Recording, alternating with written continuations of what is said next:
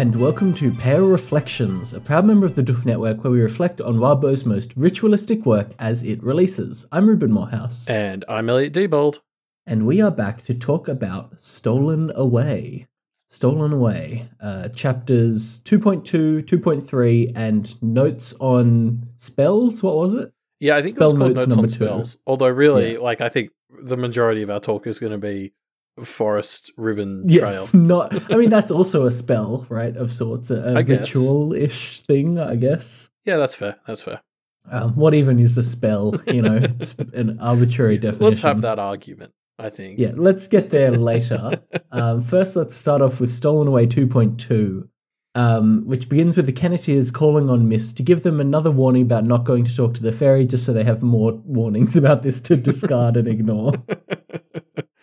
Yeah, I mean, there's like a great bit where when Miss first appears, she's under the bridge that they're on, and so like Verena, uh, sorry, Verona starts leaning over the bridge, um, to sort of try and get a glimpse of Miss, and Lucy has to like yank her back before she falls off.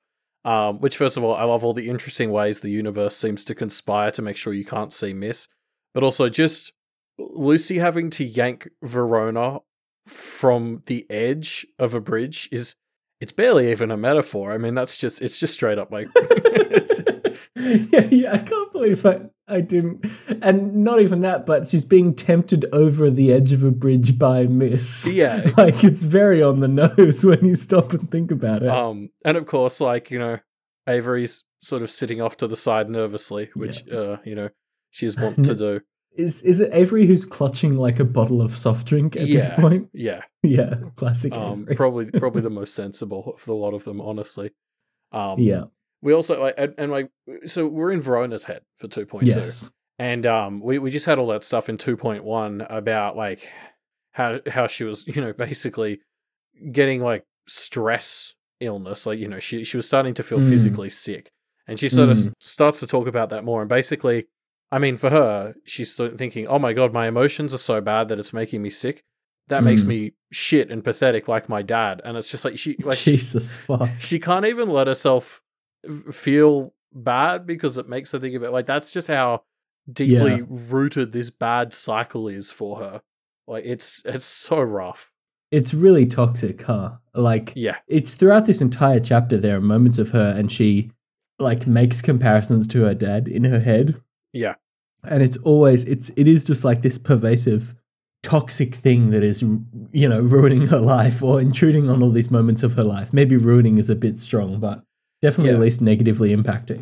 well like later on she brings up the whole garden thing where she's like oh i'd love to do a garden as a Yes, project but that's then the my other one I was dad would want to help and it, and it's just like you can just see how like maybe even all the stuff with the dancing like her dad was like oh i'll take you to dancing and and you know i'll come to all your recitals and Yeah. verona so then verona was just like fuck it i'm never dancing again Yeah, it's it's totally that thing we were talking about last time we were in Verona's head, where oh no, it was in Lucy's head actually. I think it was in two point one, where um, you know, Verona's hobbies are just completely like she she has no passion to pursue hobbies because anything that she wants to pursue would just be tainted by her dad. yeah yeah exactly and it yeah it sucks Yeah, i hope she 100%. i hope she finds a way past it that doesn't involve turning Well- into something you know other yes, turning into some other beast monster uh, slash miss.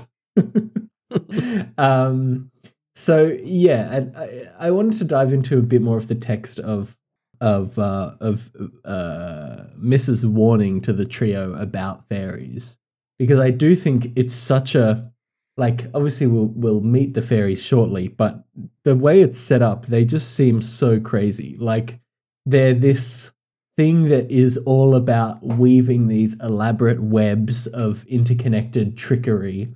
And it just kind of made me realize again how perfect this setting is for like a murder mystery story because these fairy are basically the these examples of like the the uh, the iconic like Machiavellian supervillain in a mystery, you know, mystery villain who plans out every step of this mystery along the way and has these complex plans which fall into place piece by piece. Yeah, they're like a Moriarty, except like believable Yes. because they've actually had thousands of years to, to practice this shit.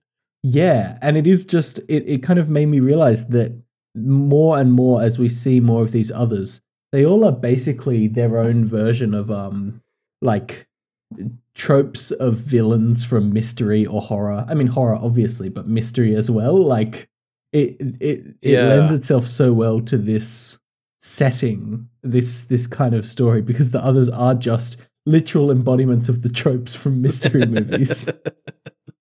yeah, that, that's that's a really good point.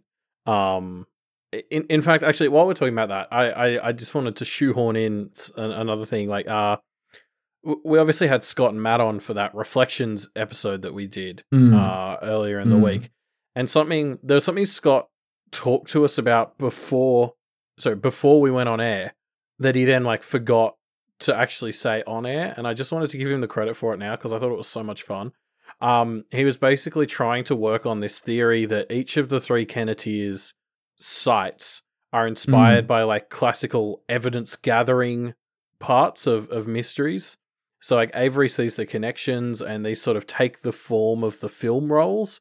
So there's a bit of a Mm. security footage aspect to their manifestation as well as you know just the fact that she sees the connections between people that's obviously great for figuring out clues um and then lucy you know reads people's emotions which is great to to figure out the clues but she she kind of sees this as like you know dagger wounds like you know it's the it's the it's the w- wound in the in the body that they find um in, in a way and then I, I think Yeah. verona's was the one he he hadn't thought about and i tried to think on it and it's it's a little hard i haven't quite cracked it but uh you know verona sort of sees this plastic sheeting and she has a little friendo friendos behind it which i don't know maybe that's something to do with informants I yeah maybe scott's come up with something cleverer by now i don't know but um yeah i just loved that that whole idea of how each of their sights was kind of you know dipping into mystery uh clue finding tropes Mm. The plastic sheet reminds me of like a covered up body. So maybe that's something. yeah Like she's the the victim. i was thinking of that too but i don't know I, I, It doesn't super track, does it? yeah i don't know where to take it like yeah it feels like it's within reach but isn't quite clicking Yeah.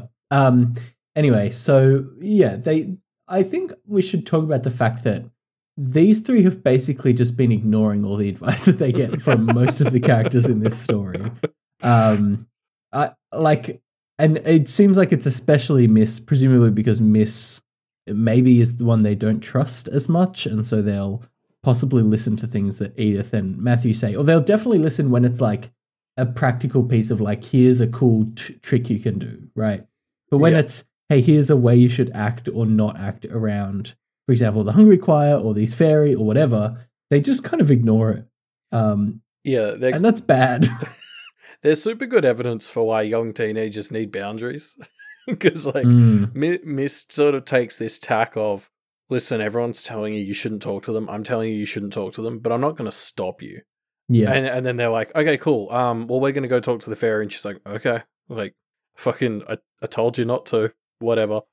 Having said that, though, I mean, obviously there's some bumps along the way, but I think it mostly works out okay so far, at least. Yeah, but the whole thing is, is that two years down the line, Yeah, like- true, like that's yeah. that's Miss's whole thing. Is she's like, yeah, two years down the line, It'll you're going to find out this was yeah. the start of the elaborate ploy.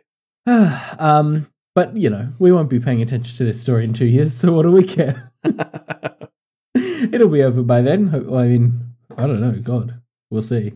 Um, anyway, so uh, the other thing that I really like is Miss sets up the idea that we'll see later of, in order to break through the kind of trickery and complex webs that these fairies weave, um, you you just kind of need to be blunt and to the point.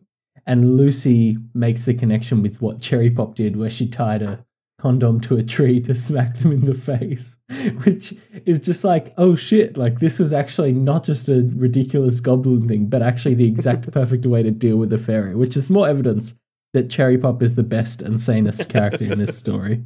Yeah, yeah. There's like a, a there's like a hint here that they're setting up this sort of dichotomy between goblins and fairy.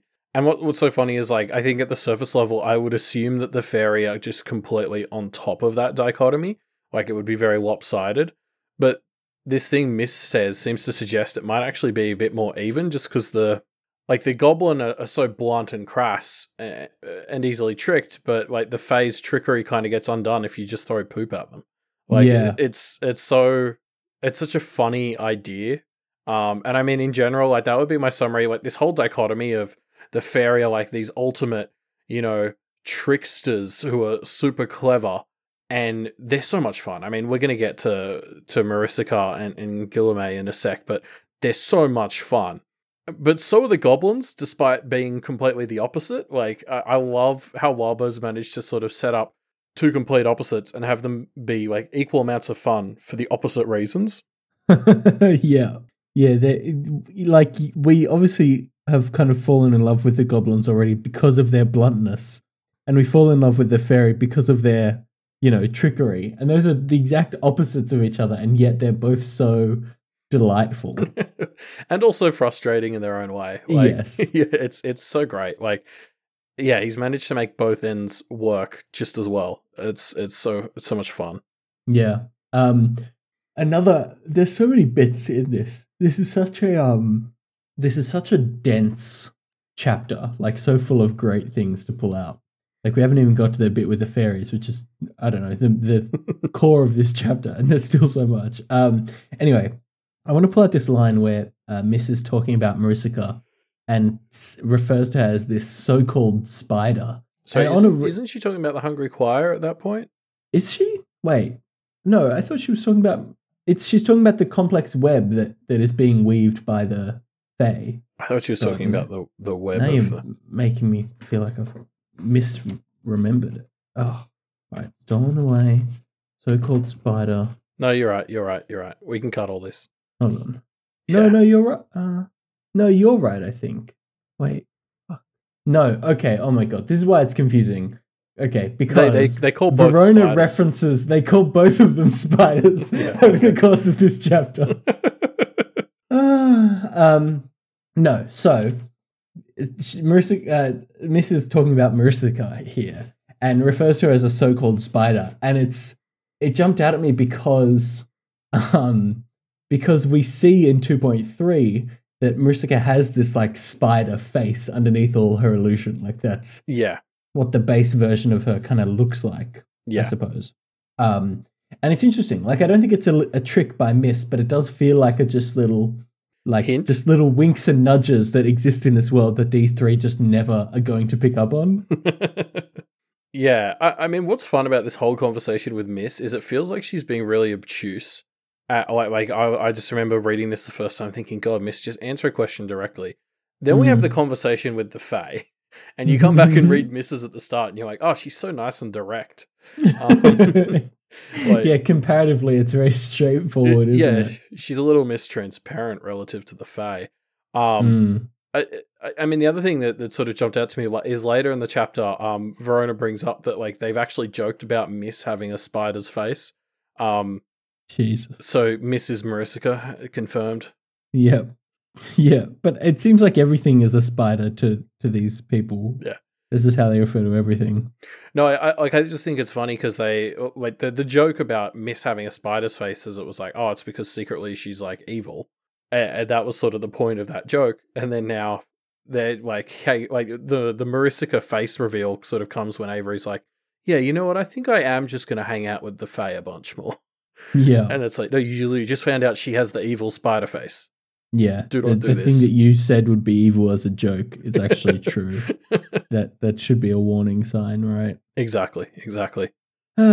um, yes, but we'll see if they take that warning. Uh, won't. I doubt it. They won't. Um, they don't. they won't. Uh, so the other thing that Miss kind of drops in this conversation and never really elaborates on, but I found so fascinating is she's got this genuine fear of potentially becoming a prop in the Hungry Choir's uh, Hunger Games, let's call them, um, which is so wild. Like, is that a thing that could happen? Yeah, this bit has been driving me nuts since I read it because it feels like Wildbow is just like shaking the truth in front of our faces. A- Mm. And I can't for the life of me figure out what this is hinting at. Like, so the the sort of context is she says, "Oh, I could very easily become a prop in the in the Hunger Games." Um, like they set out a table, and I could very easily get drawn into becoming like the waifs or the flyers, like a tool for Yeah. them. but I'm Yeah. not at risk of that with the fairy because they turn the world into their stage, and I can just slip out of that. Mm. And so, that, like, then I'm just sitting here. I'm like, what? What does that mean? What? Yeah.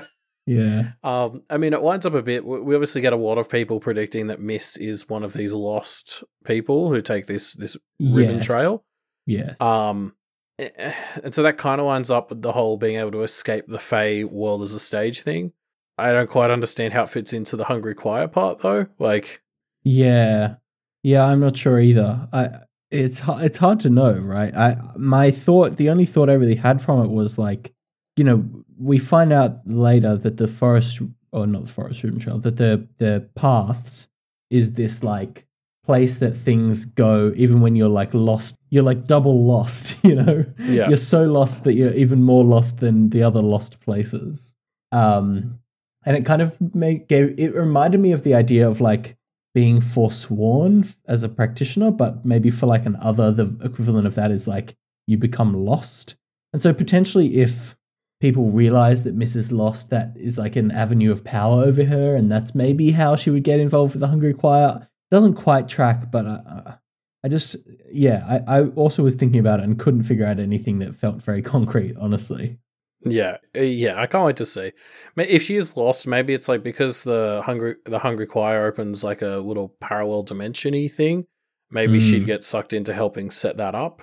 If she's someone who's But- kind of able to move between realms. But based on what we see in the these these chapters, also the Fae can probably do that with the Fairy Court, which are also not I mean not a, a parallel dimension that they would create, but one that they would kind of access and open up Yeah, access to. So yeah, I you're. I, I it's yeah, it's impossible to understand. it just Um, yeah, this is just definitely going to be one of those lines where like two arcs from now we're going to look back at it and be like, oh, obviously. Mm. Yeah. Um uh what else from this conversation? Oh, here's something. Uh Miss makes reference to three outside practitioners who have taken interest in what's happened to the Carmine Beast. And as soon as I read this, my tinfoil hat started going off like crazy. Because three practitioners who have who are now curious about what has happened to the Carmine Beast sounds suspiciously like the Kenneteers, right?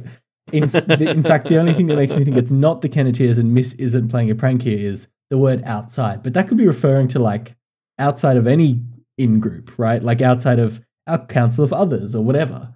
It makes me think that my theory about the other practitioners being the like there being other practitioners that aren't the, these three is true because Miss is pretending that there are these outside practitioners, but the outside practitioners are actually the Kenneteers. the other inside practitioners are the ones that we haven't seen yet. That's my thought. What if there's another town that has the same dynamic as Kennet and they've just done the same thing? So it's Oh, three. yeah.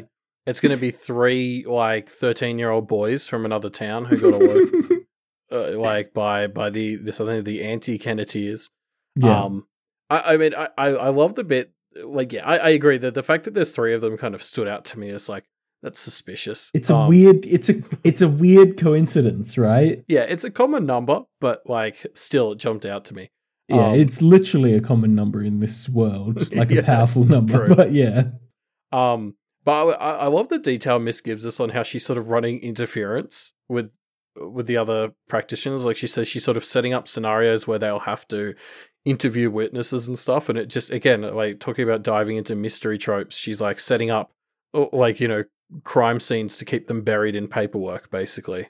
yeah, she's setting up lots of false leads Yeah, just to guide them down the you know the the garden path. Um, with with the read that the practitioners she's referring to are the Kenneteers, this becomes more insidious as well. Miss basically explicitly saying, "I'm fucking with you" and setting up false leads to to fuck you up, basically. Yeah. Um, although, do they encounter the things she's talking about? They I'd don't to go- encounter the specific things she's talking about, no, which seems to indicate that it's not it's not as direct as what um I initially might have thought, but you never know. I mean, what's funny is this idea that if the practitioners do come and start to make a fuss, then the town will basically rely on the Kenneteers to sort of show up and act like they know what they're doing, which would just Yeah. be a hell of a lot of fun. Can we talk about the point the part as well where Miss said that if somebody does make a play to control the town, they'll have to band together and destroy them. Yeah. like not just kill them, but fucking destroy them. Jesus Christ, Miss. Yeah, the Kenneteers don't seem to react appropriately to being told Yeah. they'll like have to be part of a, f- a war. Yeah, they're going to be conscripted to a fight. basically, is what Miss says, and they don't. They have no reaction to that. they're sort of like, oh, that doesn't sound great. And it's like, well, yeah, it's, it actually sounds very not great. But I don't even think they're reacting to the destroying bit. They're just reacting to it in general and being like, "Oh wow, that yeah, Yeah. you're right. We would have to do that. That would be terrible." like, yeah. Yeah. Um, yeah, cool. Uh, so the other thing that's great is Lucy in this. It seems to be on Verona's case a bit. Um, yeah. seems to be close to figuring out that something's up with Verona and is going to hopefully back her off of the ledge that she's dangerously walking close to.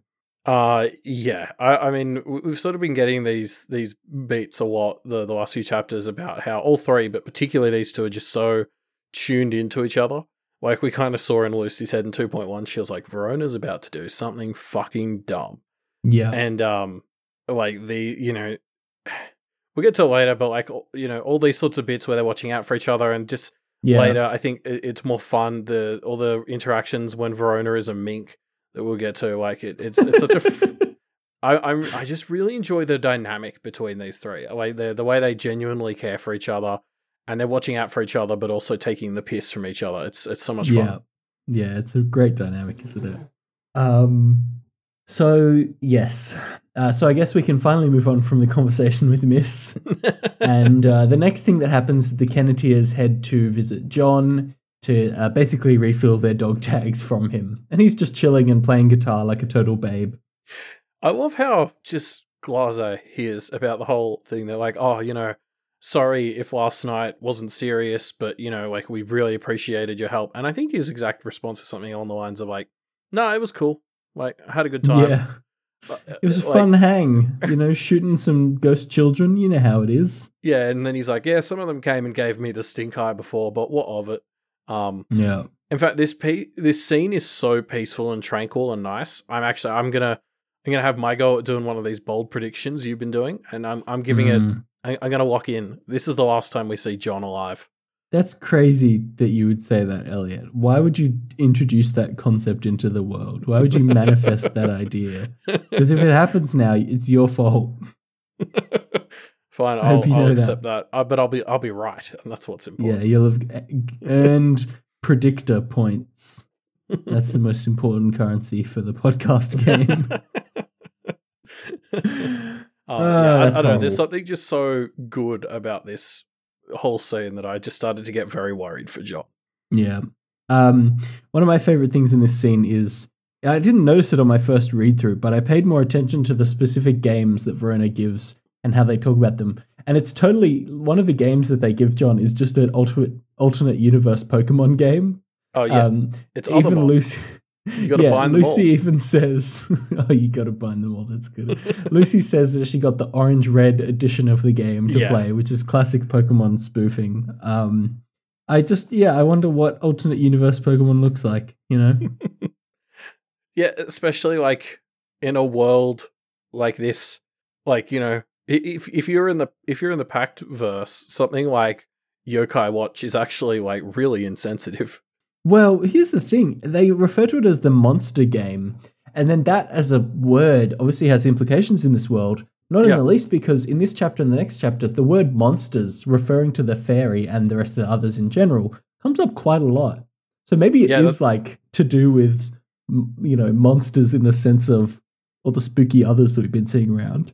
Well, I mean, especially like yeah, just just to take that step further, like the idea of the the three human practitioners going up to this other and being like, "Here, you can borrow this game we have where we run around and catch monsters and trade them," and it's just like, but don't worry that we're going to turn into evil practitioners who bind Yeah, monsters. Like that's not what we want to do. We just play video games that are like that. Yeah, true. That's possibly the implication of what that would look like if you give that to John. Like, no, no, no. You know, it's like they would have this legitimate fear about um, video games turning people violent, but not violent in the way we think of it. Violent as in they just have a disregard for other creatures and collect and trade them, which is exactly what they don't want in Kennet. Yeah, exactly. The others in Kennet don't care about Call of Duty or Grand Theft Auto. They're much more worried about Pokemon affecting the kids. Yeah. um, so next, the Kenneteers head to the fairy cave and start their peaceful and not at all bait conversations with uh, God Gilherm and Marisica. We're going to pronounce So it as I, I, I think. think it's I think it's Guilherme Gilherme. and Marisica. Gilherme and Marisica. I'm I'm much more confident about Marisica. Yeah. Look, let's Um, just say I'm glad I'm not doing the Pale Audio back, uh, book chapters for this one. I'll tell you that much. Um, yeah, actually, I don't think we've ever plugged. Uh, we both did some readings for the Pale Audio book. Actually, um, Ruben did a much bigger one than me. I did the um the Gabe's interlude. So if you want to hear me attempt to sing horrifying songs, check out that audiobook chapter. Uh, yes, and then I also did a bonus bit that was like five minutes long, but it was a bit of fun. Um, but anyway, um, yeah, that I I just want to call attention to the fact that there's a bit here as they're getting to the fairy cave where Verona turns her sight off and is like, "Wow, the sky is so blue and leaves are so green." And then about a minute later, she just switches it back on, and it comes on like so quickly that she's like, "Wow, that was like." I think before Mm. I even finished having the thought that I wanted it on. So like just all this stuff about you know like Operation Verother.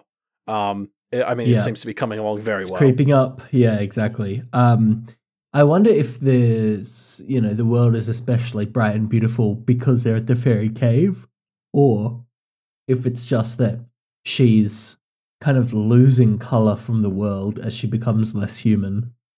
That would be my guess. Like the whole, you know, we kind of see how even the happier others like John and Alpy, they live these kind of routine lives. Yeah. So that you you could see that there's sort of a metaphor for a bit of the vibrancy of the world being lost or something. Yeah, true. Your like agency and and uniqueness as a human kind of uh disconnected from. Yeah, yeah, exactly. Um yeah. Um, yeah. Anyway, and so then I guess we're going to move into the fairy talk, which um, Yes. there's I, I feel like there's an expectation that when people come and listen to a podcast like this, there will be a sense of we've read the chapters twice and We're going to tell you exactly what's going to happen. Yeah. we we have an idea of what's going on. So let's just set the record straight. We're about to dive into a fairy conversation. We have no fucking clue what's going on. Like yeah. even if we try to go galaxy brand with it, we're operating at a level far below the fairy and Wildbow. I've I've learned. Yeah, I think we've you know, we've picked out some interesting bits and pieces and there were some interesting Reddit comments and comments and stuff like that that were picking out potential traps and stuff. But this conversation is basically designed to be a puzzle and one that is going to continue to unravel over the course of the story. Um, I don't think we're going to give you all the answers. Sorry to say, but let's Yeah. just get that out now. yeah, not saying that we 100% hit that mark in the rest of the story either, but especially this part, we're not going to do it. well, no, every other prediction we've made, I think, is going to be 100% true. Just this part is too difficult. Oh, yeah, to predict. especially all your very reasonable ones that you keep making. Absolutely. Yeah. Um, I mean, I think, I think they're very reasonable, we'll, and I'm sure Wildbow will too. Um, anywho, let's continue. Uh, so the first thing I want to talk about here is uh, Marisica's wings are so long that they drape behind her like a gown, and that's crazy to me. Like I, even when we were told this, when someone's described as having wings, I, and even like bat wings, I'm picturing them like patterned moth or bat wings. They don't drape. Like it's crazy how big these wings must be. Later on, I think it's in 2.3, we get a picture of Marisica and her wings are basically so big that they could fill the entire cave, which is insanity. Yeah, I I almost get the impression that like because there's a there's a couple of lines where they talk about how like the way she flies when she dodges uh Guilherme's like attempts to stab her in the air. Um like when she does that, it it doesn't look like she's moving in a real way. So like I wonder how real these wings are. Like we, you know, obviously she's got the spider face under her form, so maybe this whole form is like a kind of glamour, like it's all fake. In which case, like the wings, Yeah. maybe you know they do like uh, I think it said they like change size and stuff. So I think it was maybe all part of like her being good at glamour. Is that something she can do with it? Yeah, just kind of present a completely false reality of what she looks like. Yeah, like you know, if if Verona can be a mink that has a human enough brain to talk, I don't see why Marisica can't have wings that don't make sense in space time. I suppose. Yeah, I can buy that. Um, yeah, yeah, I can buy that. I mean, her her whole form is just so like it- we've just been talking about how like the Fae are these embodiments of like you know the the the other playing chess for thousands of years, so they're way better than you, and you Mm. really start to feel that like her wings have these patterns in them, and and both Avery in the next chapter and Verona in this chapter keep looking at the patterns and being like, oh, there's just something interesting about them.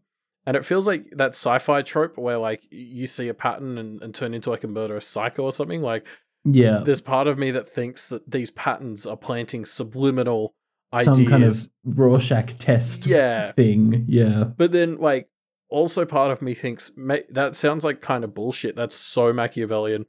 But also, like, maybe that's the point. Maybe they're just like, I'll show them the patterns, and then they're going to think the patterns are doing something, but they're not. But them thinking that the patterns are doing something is going to make them do blah blah blah. Like, and, and it's just the fairy. Just like this is why there's a whole thing. I'm just not going to play the fairy's fucking game because I can't. There's too many levels. yeah. I feel like the whole thing is about these small, like edges and advantages that they get in encounters that they can then capitalize on. Right? Like we get an explicit example of this when uh, Guillaume and Maricica are discussing a, an interaction they've had in the past where Maricica was kind of baited into making this one move that would set her up to have a, these lingering consequences, right? Um, Yeah, it's like he spent months attacking her in a specific way so that she would be like subliminally, yeah, subliminally, fuck it, you know what I mean, um, trained to, uh, like m- react in a certain way to one of his attacks so that he could use that to make her do a certain thing at a certain time. It's just like it's so it's such a high level like play. I feel like that's the level we're operating on here, right? Like so many bits and webs and drabs of like gaining small incremental advantages over other people and then hopefully capitalizing on them. So, you know, the fact that um, Maricica is almost always naked means that in order for uh, Avery to look at her without being embarrassed, she she's looking at these patterns. Potentially, these patterns are suggesting something that then is like so we're like three steps down the chain already, Yeah. and already it's like okay, it's this tiny little advantage that you get from this three or four step or more chain of of sequences. Yeah, yeah, I, I think you're right. Um, we'll only have to see though, right? Um, I, I do really love the dynamic that these two fairy have because it it's obviously uh, Guillaume is like playing the hero here, and Maricica is playing the villain, kind of to them. Yeah, Um, but then this also 100% feels like a trap where yeah, Maricica f- is meant to be set up as the enemy in air quotes, and Guillaume is their ally. And that's the impression that Verona gets. This is a trap, and I 100% agree with it. That Guillaume is is playing into this and playing off of their seemingly uh, acceptance and trust of John in order to establish more trust than he has earned, and potentially bank that later. Yeah, Yeah, I agree. He he's the one who tends to provide more helpful answers, and it's just like, yeah, this is just the state we're at where I'm like, that's suspicious. He's being almost helpful, but not Yes. quite too helpful. It's still believably unhelpful. Um, yeah, no, no. So I'm not. I'm not playing this game because I will lose. Like, Yeah. Um, okay. All right. Let's not go too deep on it. I, I think there is like the fun thing though, like they because they set up that rivalry about how it's like Guillaume's home and Maricica is just like this interloper who he can't get to leave. Yeah. And that's kind of all gone next chapter. Like, you know, Mm. in terms of if we're talking about them working together, it kind of seems like once this dynamic has been established, they they just kind of stop doing it, and the Kenneteers don't notice. Mm, yeah, I mean, maybe it's I don't know. It's not enough to to solidly put our finger on it as a trap. I don't think, but you're right. Um, the other one I want to call out quickly is there's this one bit where Lucy asks specifically if they're enemies, which would answer this question, and Gil- Guillaume's response is. A question of courts and houses. I'm of the summer court, and obviously just not answering the question, right? and it's like Yeah. doing it in a way that baits Verona and us as the audience with some juicy lore that we want to dive down so we conveniently forget that we had a question about are these two enemies or not um yeah, which implies to me that they're not that they're working together in this yeah. I mean, it, it's interesting you say that because, like, I, I I agree. There are probably like a dozen instances in this conversation where you can see the Kenneteers ask them a question and they manage to not actually answer it. And, and it's like there's that part of me that wants to say that doesn't mean they're conspiring. It's just you know that's their nature. They're these indirect fairy, right? They're the opposite of the blunt goblins. So they just never answer questions directly. That's their nature. It doesn't mean they're scheming. Mm. But then also, for everything we've told about them, makes me think that actually they are always scheming. So it's like those two things just aren't separate for them. Like Yes. they're so like I, I I don't I don't know I don't know the the fairy make me so paranoid and I love it. yeah, they're pretty fun, aren't they, to deal with? Um, so what else? What else? Uh, there's bits where I mean, the, feels like she's manipulating the conversation the whole way through. She's playing off their the gifts. There's one part where Lucy, like a few times, Lucy tries to be more blunt, and it kind of half works. But Marissa often will do a little trick to bring the conversation back around to where she wants it to be. All kinds of like manipulative bits and pieces. Yeah, but I- think it's interesting because um, when you read the conversation more closely with this idea in mind, you can see how the more blunt Lucy is, the more the topic of conversation does change. Like up until this point, because when Lucy brings up this question that you, that you mentioned here, they're talking about the various Fae courts, and Lucy just kind of bluntly says, "You don't like each other, whatever. We need to take a, talk about more serious things." And then the conversation ha- like is pivoted by to Marissa to, a yeah. to a new topic. Whereas there's another time where Lucy's kind of like, "Can we please talk about something else?" and gets like nothing out of them. And Yeah, it's like because she was like a bit politer, it, it didn't seem to work as well. Yeah.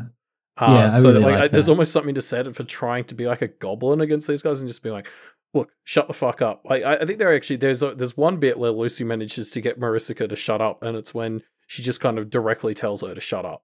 Mm. So it's like that. That's when you get power over these fairies when you're just like rude to them. I mean, yeah, tracks with what Miss's Warnings were, I guess. Yeah, yeah, I think so. Um, and then obviously, like we get from Maricica and and Guilherme here, like a bunch of details on the seven courts of the fairy, which are just like super Mm. fascinating. There's there's um there's like there's like two categories of of court. There's like these the high ones and like the dark or the low ones, and then from there they go into seasons. And I just love this as a as a way to divide the uh, like the Fae up and kind of explore. Like the, I think Guilherme talks about the origin of the fairy, and you know they're all kind of different types of monsters, but there's this underlying theme of like you know they seem to or- originate from something to do with lies and, and glamour. Yeah. and and so uh, you've sort of got this embodiment of lies thing and also you know their their whole thing about how they kind of bored is, is the other thing they bring up. Like they're trying to find ways to entertain themselves and that's what the courts are. Yeah. and, and you can kind of see now like these courts are divided. Like the higher courts i think seem to lean more in towards humanity Mm. um like you know it's all the it's all the fair and, and aristocratic ones that you know you know le- yeah lean into the human sides of themselves. And then you've got these dark ones which are moving away from humanity and becoming monstrous. And then within that you've got seasons like summer is like stories and and brightness and stuff. And the spring ones are like you know the the new change. And then the fall ones are like you know the real twisting of change and stuff. It's it's Yeah. it's it's such a fun way to categorize them. And then you get like winter, which is my favorite, as this kind of seventh one. And there's no high or fall one. It's just it's like the fairy version of death, where they just become autom- automatons. Yeah, they they basically are. They've become so, you know, stuck in their routines and dramas that they are just living out repetitive bits and pieces. Yeah, they become stuck and unchanging.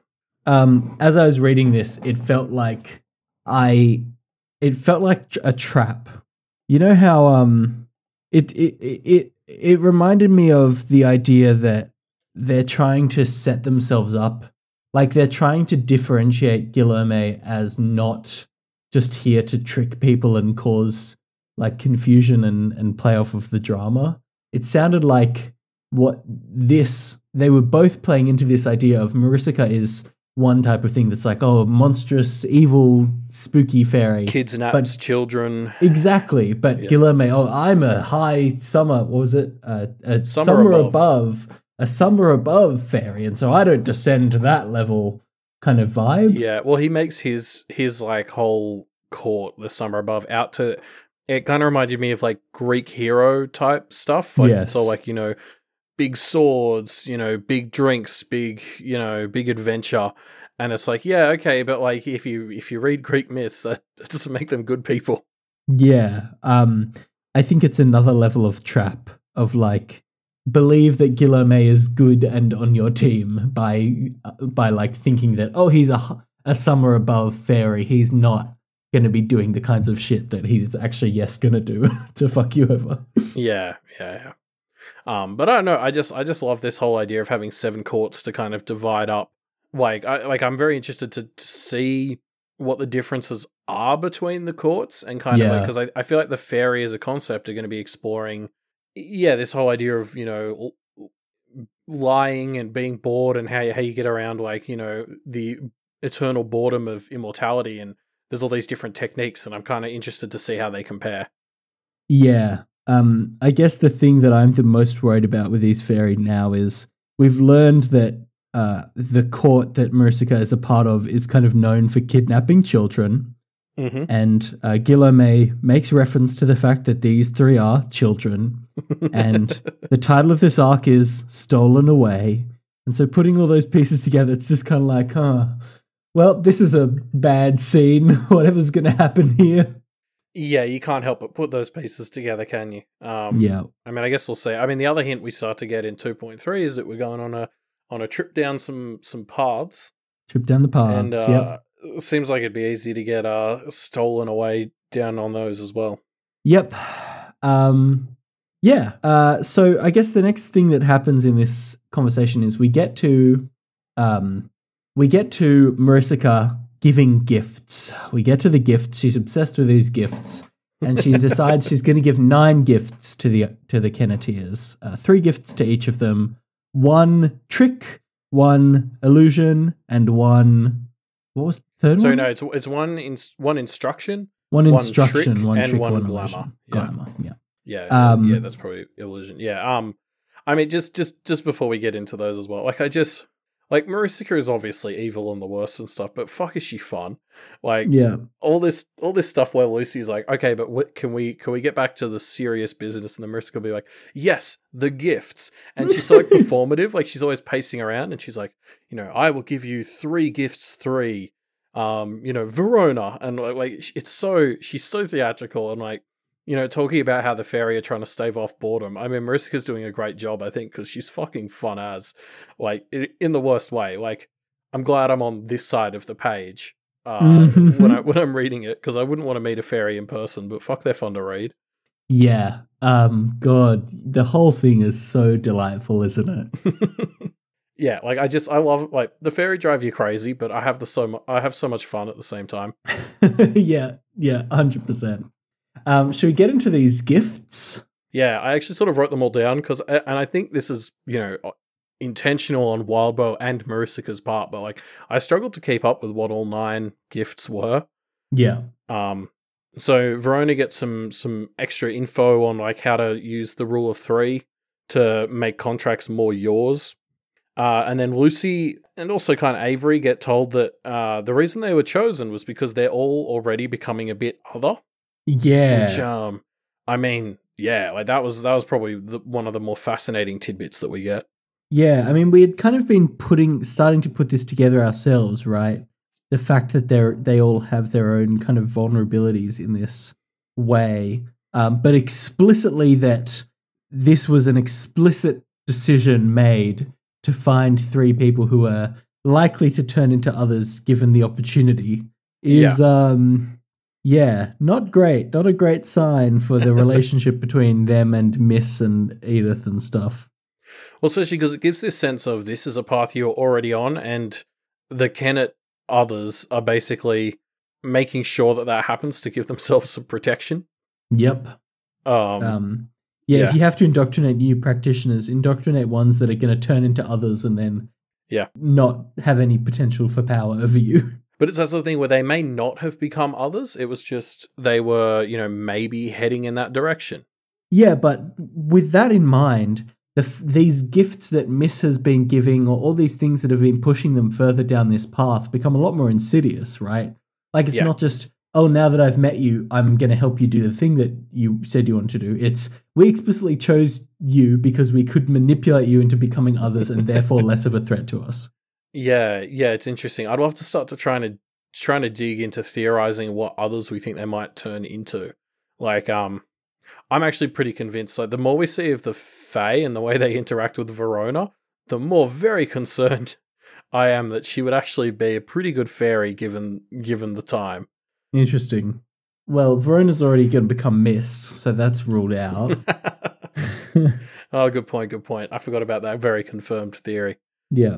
Um, Um, and, and, obviously, like, there's the whole angle of here as well, where Avery kind of learns that there's no one for her, according to Maricica in town. yeah. which is sort of earth shattering for Avery. Um, but also like you're kind of like, well, yeah, but I mean, you can just leave town when you're 13, and you only have to come back here occasionally. Like Yeah. as an adult, you're kind of like, oh, you'll get over it. It's a few years. Uh, but you can see like how for Avery that's like devastating, and uh, I mean, we'll get to her response to this uh, Well, next chapter. I mean, this is the thing, right? This is a manipulation. This was my thought when I first read this chapter, and then seeing what happens in the next chapter, it's like, oh, this is what Maricica wanted Yeah. to set up this dynamic where Avery is now dependent on the glamour so that she can have some semblance of, I don't know, a relationship with the people that she wants to have relationships with. Yeah, yeah, exactly. Um, then they each get like their tricks are like little seemingly one use items that let Yep. them, you know, make copies of stuff or make a fake version of, of a thing or um, you know, kind of like a flashbang. Uh, again, I can't help but notice Lucy gets the more violent oriented um gift. Like hers is like the combat one, like the the blinding, and she got the the, the ring. Like there's so much violent violence imagery in her. Like it can't be a coincidence that she's the one who's so into finding what happened to the Carmine Beast, right? Like there's Mm, some link between her and the essence of the Carmine Beast, I think. Maybe Lucy did kill the Carmine Beast. Maybe that's what's happening. no. Um I yes, I agree. I yeah, again, like they're being pushed down a path and it seems like the path Lucy is being pushed down is becoming a John-esque other. I don't know exactly what. yeah, But, something um, something that would have been in the Carmine Beast's order, right? Like yeah. is is the impression I'm getting that was the direction she was maybe heading down. Yes, for sure. Um so I guess this chapter ends with uh Verona being given her glamour. Um Yep. which is being turned into a weasel or a mink, I guess. Um, yeah. And what an ending to the chapter. Like, it's so good. It's, it again is reaffirming this beat of these three just not taking the threats in their life seriously enough. And this one's fine because I actually, the way this plays out, I actually feel like Maricica is not acting in bad faith. She's being quite a good faith actor actor here. Um, and so again, it's fine in this situation, but I'm pretty sure it's gonna soon not be fine. Yeah, there's this sense of like I think Miss said the fairy would be the best ones to teach them like the potential loopholes and and stuff like contracts. Like Yes. they would be the best ones for teach you to teach to teach you like how to manage contracts and everything. And you know, in an indirect way, that's what Marissa Cruz is doing by constantly fucking them over in long term harmless ways. Like you know. Uh, it's like you know the fairy can't just directly teach you things; they have to fucking toy with you. But you're kind of going to learn the lesson. Um, that's about as good as it's going to get for a fairy lesson, I think. Yeah, I think so. I mean, the fact that they they aren't seemingly at risk of any long term problems indicates that this is probably exactly what they need to start getting their head around this this stuff a bit more. Yeah, well, they do a lot better when we get to negotiating uh, Avery's glamoring in a bit. Yeah, Yeah, and Um, that, that's so. That's the one thing. So there, there's the the supposed nine gifts. They get eight of them by the time we reach the end of our uh, chapter two point three. Lucy still has not received her glamour, so that's um that's a bomb waiting to go off, I suppose. what would be a potentially usable for to do violence glamour that you reckon Mariska would give Lucy as a trap? I don't fucking know. It's hard to predict, isn't it? It's I don't so, know if I want to try and predict the fairy. Yeah. It's on another level. You just can't understand them. Yeah. Yep. Um. Anyway, chapter Cool. two point Yeah, so we'll jump into 2.3, which begins with um, Avery kind of seeing we're in Avery's head and she's watching Verona Weasel kind of coming to term with it, terms with its new form as Lucy tries to um, catch it and alternates between trying to catch it and like yelling at Marissa for help. yeah, I, I just want to talk about the Lucy stuff here because it's it's kind of this ongoing background thread throughout this whole first section. Yeah, So it's hard to find the best time. So I just want to do it at the start because it's it's obviously like you're you're kind of like oh you know she's so upset and and she cares so much and that's kind of heartbreaking. But also it's just kind of hilarious. Like Marissa just keeps shit stirring her. Um, Yep. with like you know talking about like you know Verona being eaten if she goes outside and stuff. Um, and uh, you know, like there's so many things where Marissa will go on this long speech, and then it just ends with like Lucy just yelling out the most offensive word in that thing of like, "What do you mean edible?" Um, Yeah. and then like, and then like says something, and Marissa's just like, "Oh, Guilherme, you know, you're just upsetting the poor girl." it's like, Yeah. fuck off. oh god, As if you haven't so been doing the same thing for the last 10 minutes. Like, so yeah, like I, it, it was just a hilariously tortured, tortured dynamic between Lucy and Marissa. And I feel like it culminates so well uh, to jump ahead a bit, like how eventually Lucy's like, how do I break the glamour? And Guilherme's like, oh, blunt force to it. So she just pegs Verona at the ground. Yeah, and it works. then- Yeah, Verona kind of pops out. She's like, ah, ow. And it, Lucy's just like, oh, fuck off. Like, yeah, it's so good.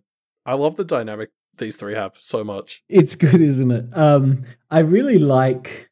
Uh, they kind of realized that, and Lucy kind of realizes that if you change someone's form and therefore change their brain, deals you make around things like you can't stop me from having a happy life are kind of nothing because if you can change someone's brain so that they're happy with what would be a terrible life, then you're satisfying the requirements of that of that Yeah. bargain. So it's there's they've been exposed to a whole new set of loopholes that they hadn't really been considering, which is good because they're going to need to uh, be exposed to these kinds of things so they stop making these same mistakes. Yeah, you kind of need to be like, you can't put me in something I would currently consider to be unhappy or something. Like it's yeah, I, I would use the wording. You can't do anything that I would regard as negative in my current frame of mind. Yeah, but then that opens up because they're 13 year olds. Like, you know, that, that opens up like a whole other set of things where they're going to be different people by the time they're 40. Yeah, I Um, mean, they say something like this to Marissa later on in this chapter, and her response is like, "I mean, I'll agree to that for today. I don't know what the Yeah. fuck you're going to think later on." yeah, exactly, exactly. Um, and uh, but yeah, you're right. It's that whole thing where, like, again, I do think that Marissa and Guilherme are actually teaching them some invaluable lessons, just not in the most peaceful way. It's like the fairy Well, like, yeah, okay, yeah. We'll, we'll teach you, but we're going to fuck with you to do it. Uh, just in a hopefully not as harmful as possible way. Well, I think the the fucking with them that we see here is intentionally to teach them stuff, right? There are Yeah. presumably other manipulations going on that aren't to teach them stuff, but uh, at least in the, the the tricks that we find out about so far, they're being pretty on the level, so that's good. Yeah, oh yeah, and I'm sure I'm sure it will remain that way. Yeah. Um, so what do we think the significance of a mink is here? I, I kind of, you know, when we find out that it's this weaselly thing, I'm trying to, I was trying to think, why is this the form that that uh, that Marissa puts in, Avery into? And on, really, the only thing I could think of was kind of an eagerness to escape, which mirrors uh, Verona's desire to, you know, leave behind her current life, I suppose. But I'm curious Yeah. whether you have any additional thoughts than that. Feels like there I- should be more to it. I do. I did the googling. Um, nice, good on you. And and so for those who don't know, like northern Native American cultures, like a lot of them had this concept of totem animals, which is similar-ish to what you sort of hear when you or sort of think when you hear like spirit animal, like in Hollywood and stuff. Like again, as an Australian, uh, most of my knowledge of North American cultures is very indirect. Um, but basically, this whole idea of totem and, and spirit animals is that like animals have these sim- symbols and meanings associated with them, and you know you're meant to use those to to guide your life and stuff in in the actual cultures. Um, but it, it's just kind of interesting here to look at like how what what imagery surrounds the mink and like how Verona's tapping into it. Um, so what I sort of found, like the general consensus from from some websites was like minks are really playful, um, and the the basically the main thing their totem energy seems to be associated with that I found was like this whole idea of they don't thrive in impoverished environments. Um, but it was made clear in most things. Impoverished doesn't mean like you know necessarily poor of resources. Like specifically, one of the things that comes up is this idea of like um, you know environments that are like limiting you or making you bored. Um, which I think like speaks a lot more to Yeah. sort of you know Verona's home life. Oh yeah, hundred percent.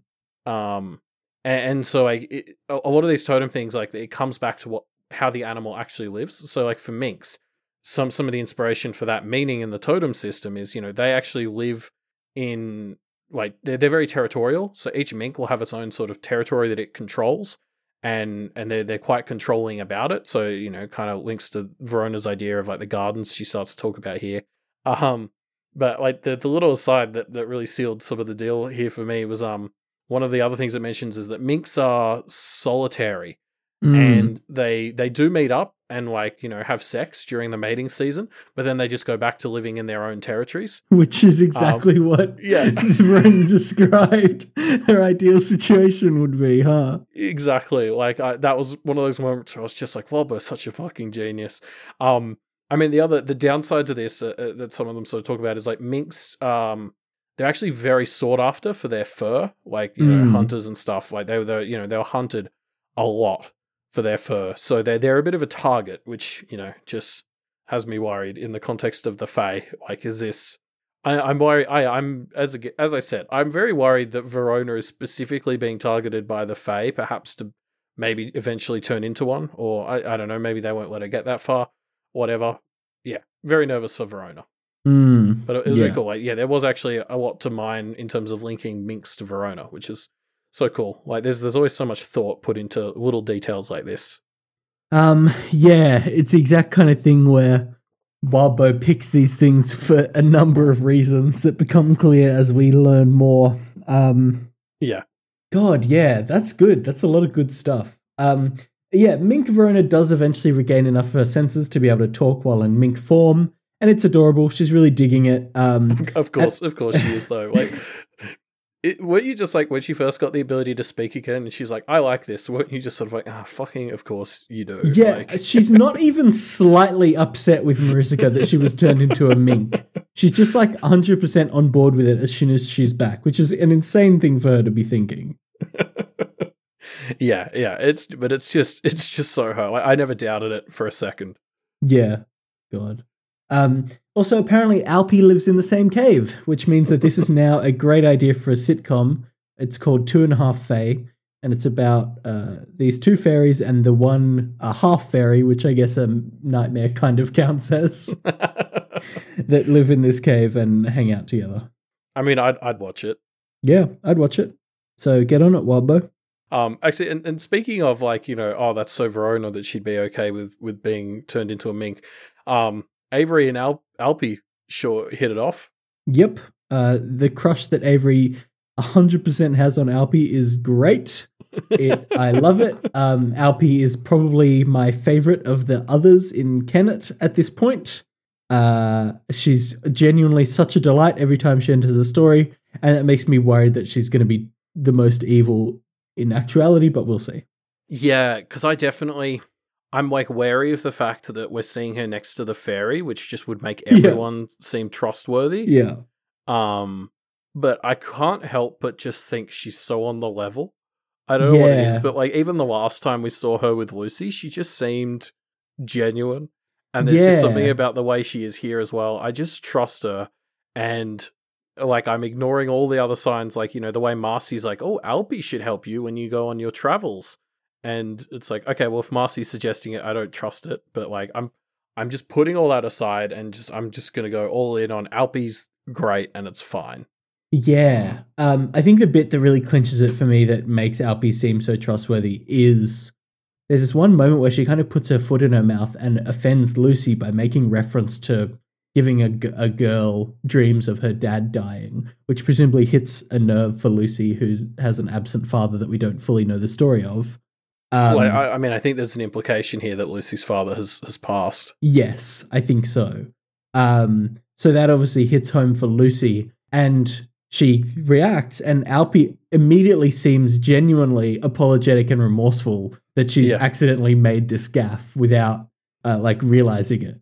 Yeah, yeah, absolutely. Like she she seems yeah, you, you're right. There's that, that moment just sort of makes you think, oh, like she didn't mean it. Um, and she doesn't. Nothing has led us to believe that she's as you know good an actor as the Fae might be. Exactly. So yeah, um, I and I mean, like maybe part of that, like something that's really interesting here is like the way we we learn Alpi's backstory, and you know she was once like a human girl who just kind of like fell through the cracks a bit and, and Mm. became this this sort of other, um, as her family kind of forgot about her, and like, I mean, you know, her and A- Avery really connect on this point, um, because it, it's not that different to what Avery was going through, and you know, if we're spitballing what types of other the the Kenneteers were heading towards becoming. Yeah. Like this is maybe the the realm of possibilities for Avery, because it kind of seemed like that's where she was heading. Yeah, I mean, Alpi makes offers for the rest of them to escort her on her rounds. Maybe we will see Avery do just that and become a uh, apprentice nightmare. Well, what's interesting is like Avery had this sense of she she wasn't telling people they were actually special. Like uh, like Alpi's whole thing was that you know she started waking people up and apparently just sort of started to turn into an other because she got real good at it and everyone was forgetting from uh, forgetting about her apart from that, which is like Mm, fucking nightmarish to think about. Um, yeah. and but you just kind of wonder like Avery's whole thing was that you know she didn't think people were getting enough credit for being who they were. So I don't know what kind of other that turns you into, but you know like someone who sneaks around and uh, wait maybe she was going to be a cupid or something, you know? Yeah, maybe. Yeah, God. I mean, she kind of does that. Some kind of matchmaker. Yeah. Maybe that's her. Maybe this is what going to be what she does. She goes around, you know, restoring self esteem of people that she likes by pretending to be cute boys. I was more thinking she yeah, she was just going to play like a matchmaker or something, but like yeah. your idea is certainly where she heads in this chapter. in this chapter. Yeah. Um, the other thing is Alpi doesn't try and hide her monstrous nature at all, right? Like true, she's true. she gives this like it's the circle of life kind of vibe. it's cosmological, in it? Um, yeah, exactly. I fucking love that line. That's my new catchphrase. Um, but yeah, you're right. She's just kind of upfront about the bad things she does as well as the good things, which makes her just seem so much more trustworthy. Yes. Yes. Yeah, 100%. Yeah, we'll see. Um so okay, here's the juicy lore that Alpi drops as well, which is fucking juicy as hell. Uh we learn about these kind of alternate spaces that exist. Um and so there's the abyss, there's the fairy court, there's the warrens, there's the ruins, uh, and the paths. And the paths are the ones that we're going to talk about uh, in a little bit. And they're the ones that we only they're the only ones we really get anything concrete on. Um, Yeah. and we'll talk about that when we get to the bonus bits. But goddamn, this is a just great little world building. I'm so excited to find out more about these alt alt spaces that we're going to see. Uh yeah, this is the coolest shit. Um yeah, yeah. It- well, well, yeah, I'll save I'll save my comments until we get to the to the uh, bonus material because it goes into it a lot more. But um, I'm also just fascinated with Alpi with this idea that she uh, like just has an instinct. Like she, you know, she talks about how she doesn't have a boss. She just kind of follows her instincts, which I'm assuming are like the spirits. And the spirits are just kind of like, oh, there's a wrinkle over there. Can you go give someone a nightmare to sort it out? Like, You know what it reminded me of? It reminded me of Dirk Gently's holistic detective Yes. agency. yes, where she's just one of these primal forces that goes around doing primal force things. Yeah, that's a really good comparison. Uh, but it just it, it also begs questions like why is the universe so wrinkled? Like, Yeah, true. Do you like uh, uh, uh, the other thing I was thinking is like, is this karma? Like, is part of this to like, is this associated with the karma stuff Charles was talking about? Like, I wonder Mm. if Alpi pays Charles regular visits to give him Just to bad give him shitty nightmares. karma. that would be so funny. One of her regular customers is she goes and Yeah, gives exactly. shitty dreams to Charles. oh, classic. I hope that's true. I'm I'm gonna headcanon it until proven otherwise. I think. Yeah. Um yeah. Yeah. So uh this kind of ends the the first scene with the Fae. And we follow Avery. She goes back home. and she has an interaction with uh, her family and with Grumble before she decides to head back to the Fae. Yeah. Um, I, I love how this is set up. Like before they leave, there's like a moment where they're all just sort of leaving, and Avery's like, "Oh, I don't know if I want to come back. Thank you very much." And then Maricica sort of fucking teleports over and whispers in her ear for a second, and from that point, she's like, "Yeah, I'm gonna come yeah, back." I'm coming back. Yeah, and she's just like, "Oh fuck no!" like, are you Yeah. serious? we don't find out what it is. There's a lot of this, um, you know, us not knowing exactly what's going on until the end of the chapter, and then the chapter Yeah. ends with another one as well. But um, it pays off so effectively here. Um, Yeah, We'll get to that in a bit. First, let's talk about Grumble, an interesting character. We finally get a bit more of a spotlight on him. Um, and I wanted to bring out a 100% true theory that was left by Discord user uh, Sylph- Sylphrina. okay, yeah, um, I think I know where this is going. And this theory is that Grumble killed the Carmine Beast. And there's a lot of evidence for this. It really stacks up when you start to think about it. One, he's very suspicious. Two, the stroke that he had is almost certainly magical. Why not? It It can't prove it's not. And three, in with its dying breath, the Carmine Beast went to the hockey arena where Avery was almost certainly playing a game. Why would the Carmine Beast go there to find the person who killed it, who was there watching their granddaughter play hockey? It all just adds up, and so I'll I'm gonna just preemptively call this confirmed. Um, I honestly, the only thing that I have to say against this, um, and I hate that there's only one thing, is that um, in this chapter, Grumble mentions that, her, or he mentions her soccer team, Mm. but she doesn't play soccer, so I don't think he actually does go and watch her. well, um, he's old, and his brain has been, you know, hurt by many many years of practicing. So I don't know. I'm torn between telling you not to encourage this behavior from Sylphrina or trying to tell Sylphrina not to encourage this behavior from you. I think you're just both bad influences on each other. Yep, I'll accept that. I'll accept that. I think. Um, but yeah, I, I mean, a- again, like this conversation with Grumble definitely does set up like, you know, he's he's trying to be sweet and he's trying to be nice, and and it's going real well, and then he just makes that comment about Avery meeting a, a man and having children, and Mm. you can just see how that sort of is that final nudge I think she needed to go ahead with what the second half of this chapter is. Yep, uh, it just doesn't. I mean, it. Yeah, there there have been moments of kind of thinking. You know, it doesn't seem like she's she's obviously not out to her family, but it seems like there's a bit of a wink nudge thing going on with Grumble, and this kind of confirms that that isn't true to the extent that he knows that she's gay. Um, Yeah. which is a bit heartbreaking. like it means she's got nobody in her family that is fully, you know, fully there with her. Yeah, well, that comment just sort of. This is the part where it's like she starts to actually connect with her family a bit, which you think might make her change her mind or something, and it, that just sort of becomes the final wedge that stops that from happening. Yeah. um. So, uh, yeah, they they head back and um they they're talking about the glamour gift here. Um, and it's good that they set up some more ground rules so that Maricica can't completely fuck with uh with Avery as she did Verona. That's nice. yeah, I mean, as we said, maybe they're learning a bit, like through these through through operating with the fairy.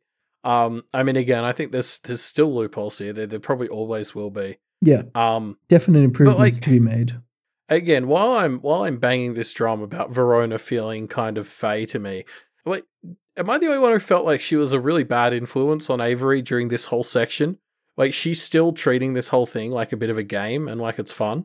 Mm. Like it's very Verona, but you know, there's like like as Avery's undergoing this transformation, there's all this stuff where like Verona's just like, oh, you know, just go out there and have fun, and um, she's kind of laughing and joking about the whole thing when Avery comes back at the end, and like Avery's falling apart inside as this is happening. Like she she's she's so conflicted about what she's going through. Verona's just like, haha, that was awesome. Yeah, great work. You used magic for a very potentially ethically grey. Not even. I don't think it's that grey. Definitely ethically grey, if not just outright wrong. I think it's Um, pretty black. Yes. Uh, Verona just does not give a shit, and that's great. yeah, yeah, like yeah. Again, like I was just like, I'm like Verona, you know, I love you, but get your shit together. Like this is not this is not okay. And like, yeah, yeah, I don't know. So again, I'm just like, the the more that they're hanging out with the Fae, the more I kind of feel like Verona just seems to be on their wavelength a bit, and Yeah. that's just very concerning to me. Yep. Yes, it is. Um. So yeah, I, let's talk about it. so basically, what they do is Avery learns how to use glamour to make herself look like a boy before she goes off to flirt and then kiss Pamela. Yeah. And, and and so there's this sort of thing that Avery does where she frames it as I'm doing this just for Pam to give her Yeah. the, the confidence boost I regret not giving her months ago. Yep.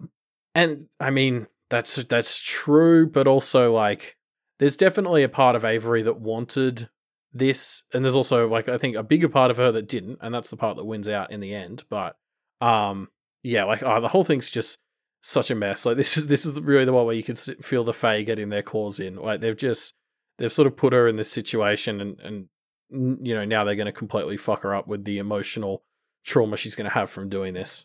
Yeah. Um, the fact that this is a thing that she does makes me very worried because, like, okay, she's 13, like, whatever. This is this is the kind of use of magic that I think is to be expected from a 13 year old, at least until they kind of, you know, and Avery does it, and as she's doing it, kind of realizes, well, this is kind of gross, right? Um, Yeah. but it's totally ba- with coupled with the fact that Maricica has set up that there's no one for Avery to have a genuine connection with and relationship with in Kennet. Like it is just basically Maricica baiting Avery into becoming dependent on her to do this with glamour, right? Like that's that's pretty horrifying. Yeah, yeah. Um, like it's just it, it has me so worried because yeah, she she sort of crosses some lines here, and it, it's like you know, it's a sort of lines like things like Harry Potter always had love potions like this and never really dealt with the seriousness of what was happening. So I'm, Yeah. I'm quite glad that uh, like Pale's sort of done a bit of it here and, and just made it very clear. Like Avery is like this is not okay, but she yeah she kind of got. I don't want to say she got pressured into doing it because I don't think that's fully fair, but it's sort of like you know she got tricked a little bit or manipulated, into being a situation yeah. where she did it and she feels terrible and that's just but she also thinks she kind of did a good thing for Pam and you know the chapter basically ends with her being like yep s- sign me up for for Guilherme's one like um, I'm all on board and it's like oh no Yeah, who knows what that's even going to be? Um, something equally as troubling, possibly. I If mean not I, more I troubling. assume so Yeah. Um, but yeah, uh, like, but yeah, I like, I do, I do, I do think we just sort of, yeah, need to call out like how, like, like this scene you can never really get into it because the whole the whole scene feels dirty because Avery's constantly questioning what she's doing. Like you can tell the whole time she's like, I shouldn't be doing this. This feels like a lie. This feels wrong. Yeah. And and you know, like it, there's even the bit where she sort of hurts Pam and then she turns it around and so she's like, oh, this was a good thing I did. And it's like, okay, I don't know if you thought out the long term ramifications of this for Pam that she met a guy who liked her and then that guy's gonna have like completely disappeared and then she's gonna go back to having like a bunch of people who apparently like bully her and stuff. Um like this is just gonna make her want to run away or something and get out of Kennet, you'd think. Um like yeah. But then know. potentially, if she does leave Kennet, then maybe she's the one for for Avery. So maybe it'll all work out. That's how that it works, right? Um, I love how just as a a, a small detail that I actually missed, um, but got pointed out to me on, on Twitter during my live read by Asgar Zeigel. Um, the glamour uh starts to break at Avery, like across Avery's heart when Yeah. she gets kissed, which I just thought was like really powerful imagery. Yeah, yeah, I agree. I really like that. Um yeah, so that's the end of the that's more or less where the chapter ends. It ends with them, you know, uh leaving another mystery of what exactly is uh, Guilherme's present that uh, they apparently are going to use um something worrying, I'm sure, but we'll find that out next chapter, I guess. Yeah, I- like I feel like we're gonna start heading to these these paths soon with Alpi, but are the fairy going to be involved in that bullshit too? Yeah, we'll, we'll see. We'll see. Yeah. Um, but for now, uh, let's continue on to spell notes number two, which Yeah. starts with us getting a few more notes on runes and their meanings. Yeah. Um, I don't think I fully understand the first page of this still. Um, I spent a lot of time looking at it. Like we get the light and the dark runes, like we get nicer looks at looks at them. Mm. Um, and there's some stuff down the bottom which I think is sort of summarizing how like the way you decorate the central runes affects like the emphasis that's placed on them. Yeah. But there's this bit in the middle um, that sort of talks about the. It, it, it says something about degrees of emphasis, and then it ha- it's like a bunch of alchemical symbols, or they're labeled as alchemical symbols. but I don't quite understand what that bit is actually telling us about them. Like, Mm. I, I hope we get to see them in action soon in the story, so I can start to actually realize what what it means.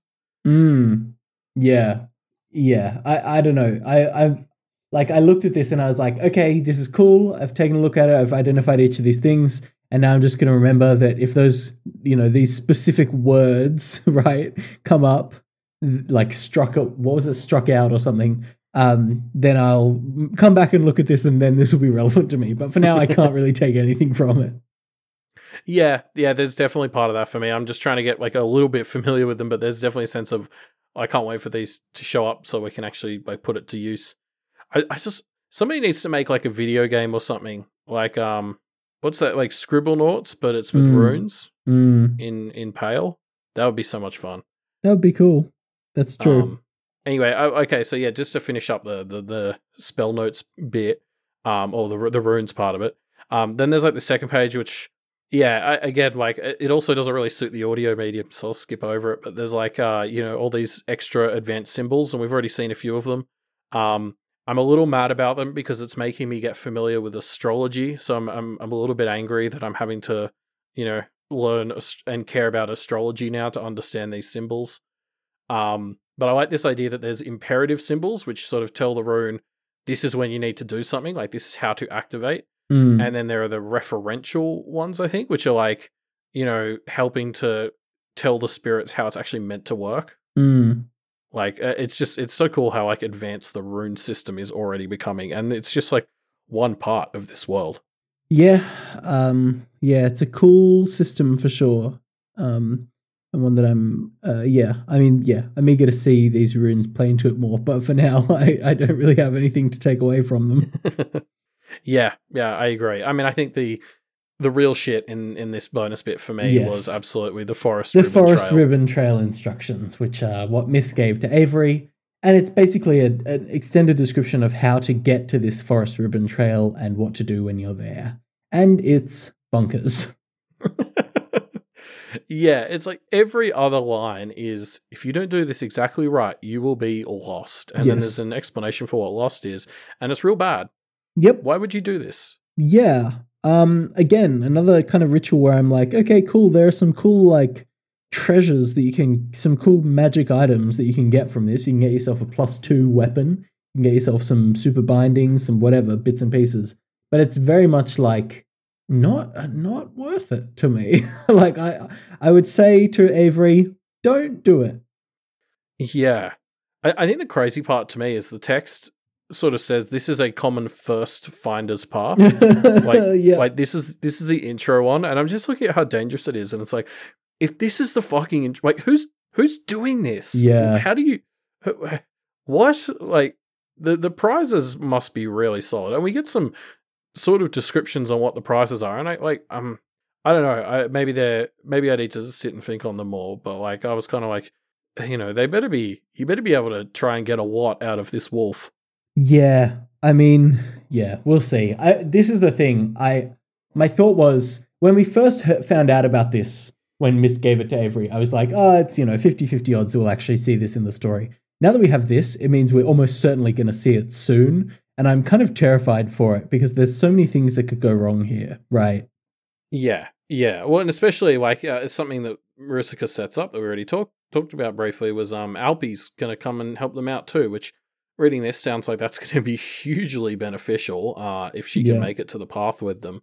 But um yeah, like I I, I just don't understand why you would like why why this would be the sort of thing you try to specialize in. It seems crazy to me. I mean, yeah, I, I guess we don't. I feel like we don't f- have a full grasp of what all the benefits actually are. So there presumably are some more benefits that we just haven't fully understood or seen yet.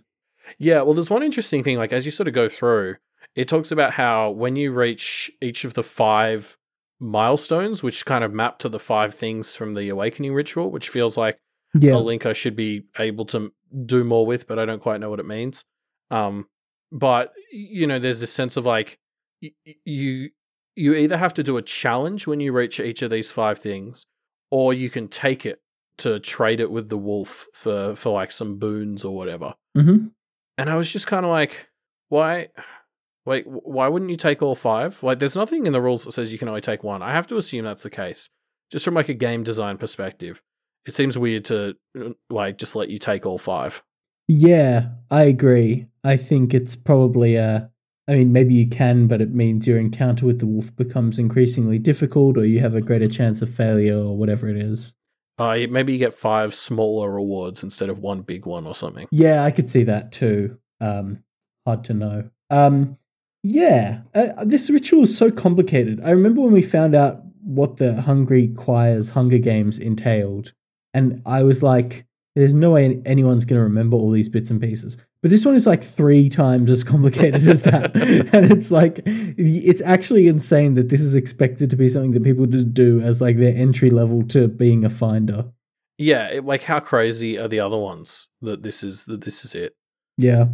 Um, I mean, just uh, just as an aside, like to get a bit more meta for a minute, like uh, I love this as just like a bit of a horror concept. Like there, there's something so horrifying about this path. Like it's so poorly formed in the sense that like you know it, it changes and it's a bit unpredictable Mm. and there's like this path that you can't step off my, my favorite detail is that you have to tell the wolf that you don't want to remember what it does to you before it puts you back in reality yeah. which is just so fucking horrifying Yeah. why why do people do this it's the kind of thing where it's like I I shudder to think of how that became a part of the ritual. well that's yeah like how did like i wonder how because it can't be that somebody figured this out right? No, like it, this must be something that uh, like you know some lost other or something told them about. Mm, or like i don't i don't understand how you discover this because there's so many rules like so many lives would have had to be lost to like literally lost to to figure this out um naturally. So there, there must have been like the, the wolf must have come out and told some people how to do this surely or creatures like Miss that are lost kind of spread it as some kind of recruitment tool or something. Yeah, yeah, maybe. I mean, I'm I'm so interested to like, and I don't know if this is the direction Pale's going to go, but like, just understanding these like out of world spaces. Like, there's references to the like the ruins, the abyss, the warrens, um, the fairy courts, like all these other sorts of. I mean, dimensions doesn't feel like they're, they're like Yeah. adjacent spaces. Yeah. Um, but some seem like so much more removed than others. Like it doesn't feel to me like this is a world where you'd have, okay, there are seventeen parallel dimensions. You know, it's like Yeah. it's going to be some weird spectrum or or mess or of meaning. Like I think everything at the end of the day will come down to some sort of interpretive thing. Like Yeah. yeah, I, I don't know. I'm, I'm so I'm just so interested to learn more about that. Yeah. I mean, we'll have to wait and see. Um, that's the end of the major of the chapters that we're discussing here. We've still, still got a few things to discuss before we wrap up the show, but um, Yeah. that's the end of the chapters that we're discussing today. Yes. Uh, so for our next bit, let's uh, we're, we're going to pull out some highlights from the Pale Predictor uh, Mhm. entries that we've gotten over the past week. Yep. Um, so I guess Ruben, you already touched on uh, Sylphrena's Sylph's one. Yep. I love that prediction, and I'm sure it will Um, be true. I I actually uh, found this one from Lapsed Classis, Classicist, which I just love. Uh, which is that Maricica will wear the Kel suit at some point to cause trouble. Oh shit, that is a And good was- one. Yeah, as soon as I read that, I was like, oh, I can so That's see that so happening. good. Oh fuck, what a great prediction. Um, so yeah, I guess keep an eye out for Kel to suddenly reappear in the schoolyard or some shit and just completely set off a chain of events. Yeah, uh, especially because it's presumably tainted or not tainted, but like imbued with um with Avery's like some of Avery's energy and self. So uh that is definitely now a vector for attack. Yeah, yeah. I, I just hadn't even Oh. thought of that when I read it. I was like, fucking hell, that's brilliant. It's so good. Oh shit, what a great one. Great work, lapsed classicist. Uh, yes, and so on that note, let's let's head into the discussion question that we ran last week, which was, how can the Kenneteers beat the Hungry Choir? Uh, yeah, we got a few answers to this. Um, I mean, you know, the the way that we heard about in story is beating it to drain it of power, right? Um, Yeah, and so a few answers play off of that. Uh, they Brawl ninety seven talks about this as the first, although they then potentially think that another way to do it would be to weaken them by just killing or destroying as many waifs as possible, so that eventually people can just break the rules with impunity without needing to, um, you know, worry about being bitten or eaten. They can fight off the wraiths and then just, you know, do whatever the fuck they want, basically, and that dismantles the entire ritual. Yeah, I I'm not sure about this one just because um I mean I it, maybe that would have worked when the Hungry Choir wasn't as big, but I think maybe it's too late for that. Um I also wonder like again, I'm not sure this is the kind of world where like waifs just exist in a limited one to one ratio. Mm. Like like you know, I don't I don't think it's like oh there's just a hundred waifs. I, I'm sure this choir has the ability to kind of replenish them th- at the co- at the cost of power. yes. Admittedly, So Like, if you kill enough, maybe it would work. I don't know. I just wonder if it's anywhere near a feasible amount at this point. Like it could be literally millions. Like you'd have to have John in some sort of mounted railgun or something. and that's Um. the the epic finale of Pale. John in a giant mecha with two two machine guns blasting waifs, blasting children and blowing them up. Exactly what we all want to see from this story. Um, yeah, no, I did. I did love Brawl's suggestion though of just like, oh, just like help people win it on their eighth night. I mean, sure, you'll kill like hundreds in the process, but if you make lots of winners, um, it'll be fine. Well, there was Also- one that I really liked. I we didn't pull it out, so I can't remember which one it was. Um, but what you can do is if you get somebody to win it, so theoretically Wink, let's say, and then the next night there need to be eight new contestants because yes, you've sacrificed the seven other people that were doing it with Wink. Whatever, that's that's a given.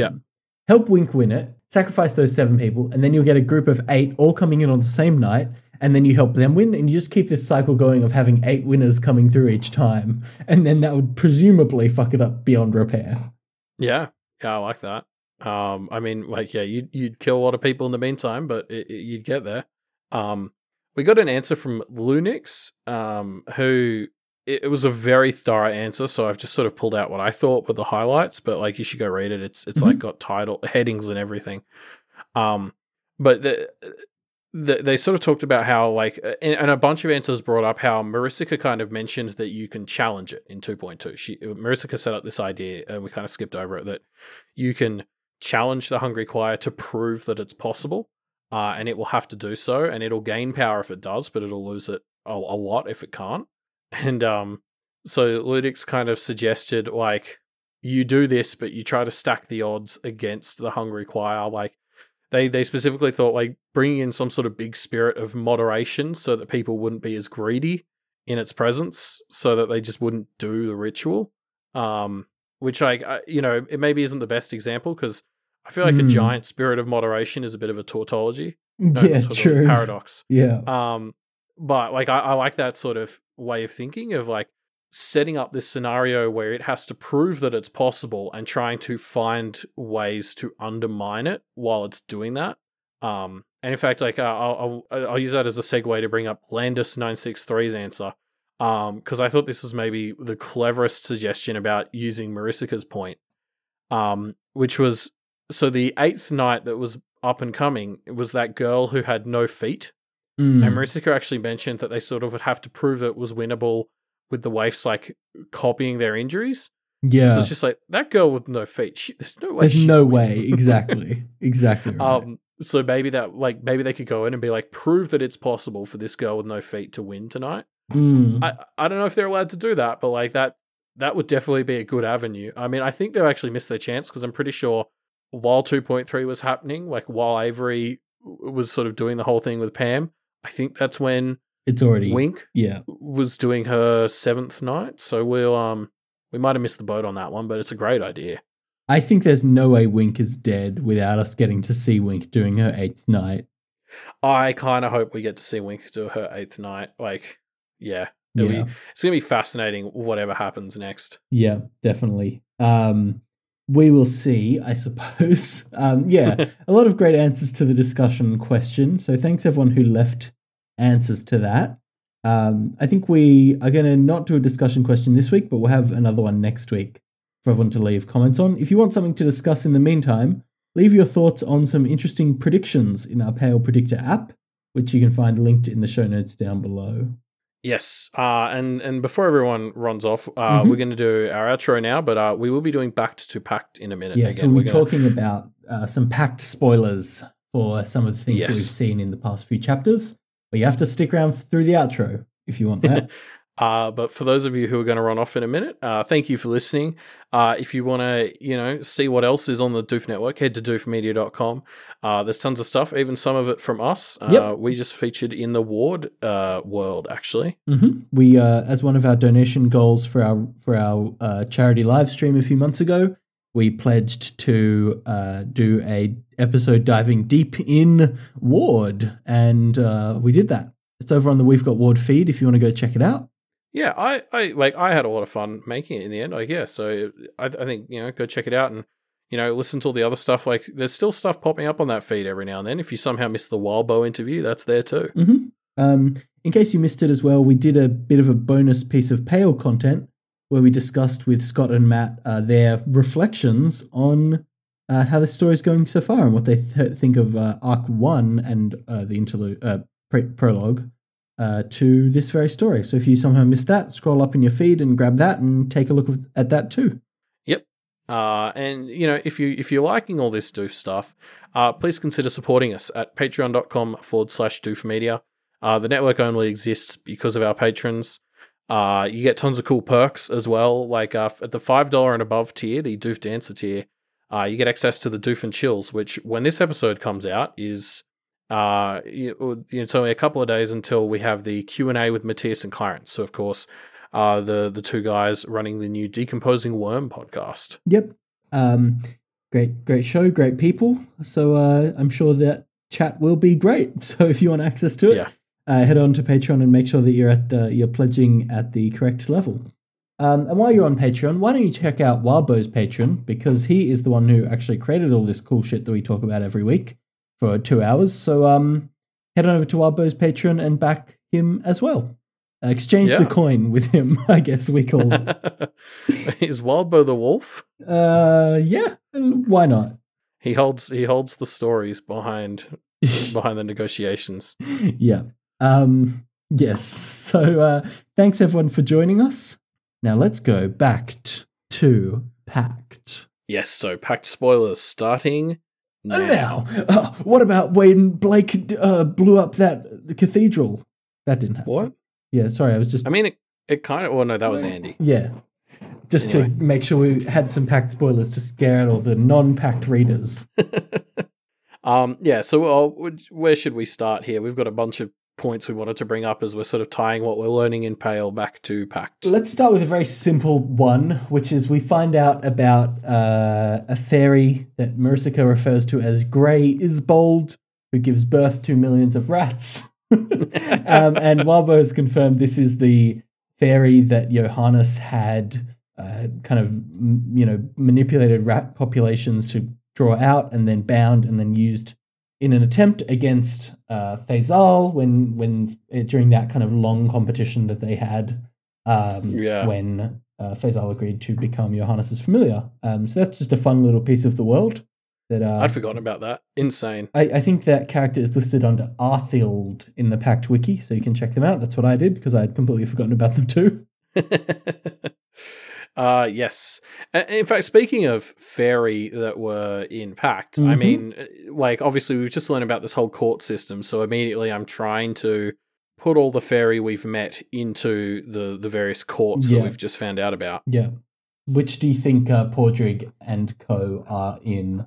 So, I mean, I think all the Fae that we met in Pact are from like High Spring and High Fall. Mm. But I'm honestly, I don't know if we've quite got enough for me to be confident on exactly which one of those two.